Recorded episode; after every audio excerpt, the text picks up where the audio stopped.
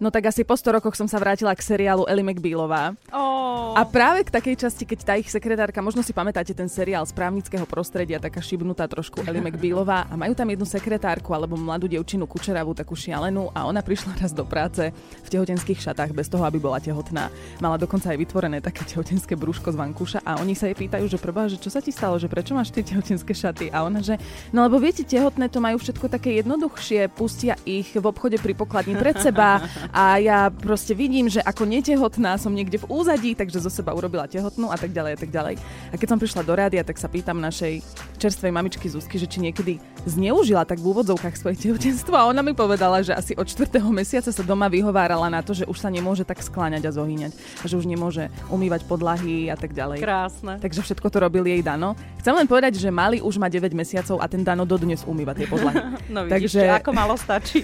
Ak ste aj vy nejako nechcem to povedať, že zneužili, ale áno, zneužili svoje tehotenstvo preto, aby ste z toho mali ešte nejaký iný osoch, tak určite dajte vedieť. A už mi na WhatsAppe Rádia Express píše Sonia, ako ju tehotenské brúško zachránilo pred pokutou, pretože keď šla do práce, mala veľkú chuť na jeden koláčik v konkrétnej pekárni, takže ako si ho šla kúpiť, tak cestou na parkovisko vošla do jednosmerky, lebo bola nepozorná.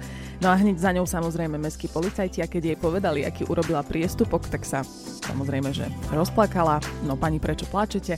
Ale to sú hormóny. A teraz to príde. Sonia pred pánom policajtom odhrnula svoj kabát, aby pán policajt videl to tehotenské brúško. No a pán policajt sa začal smiať a hovorí, že pani, upokojte sa, ešte mi tu porodíte, tentokrát to necháme len s napomenutím. Ja nesúdim. Ja, ja nesúdim, ale Sonia, len toľko ti poviem, že nemám slov. Tak ako by ste to ohodnotili na stupnici od 1 do 10, aké je to hrozné, keď tehotná žena vyrušuje na porade, kde je aj najvrchnejší šéf, aj podstatní kolegovia, vyrušuje, smeje sa a vyhovorí sa na tehotenské brucho? Keď som ešte bola v 7 mesiaci cca, tak mala som už teda obrovské brucho. A bola som v práci, mali sme takú poradu, všetci kolegovia, šéf a tak ďalej. A jeden kolega rečnil, rečnil, rozprával a mne vedľa kolega spolu sediaci pošepol do ucha takú vtipnú poznámku na ňo. A ja som sa neudržala absolútne, ja som vybuchla do smiechu strašného slzy mi tiekli, všetci na mňa pozerali pohoršene, že čo sa deje.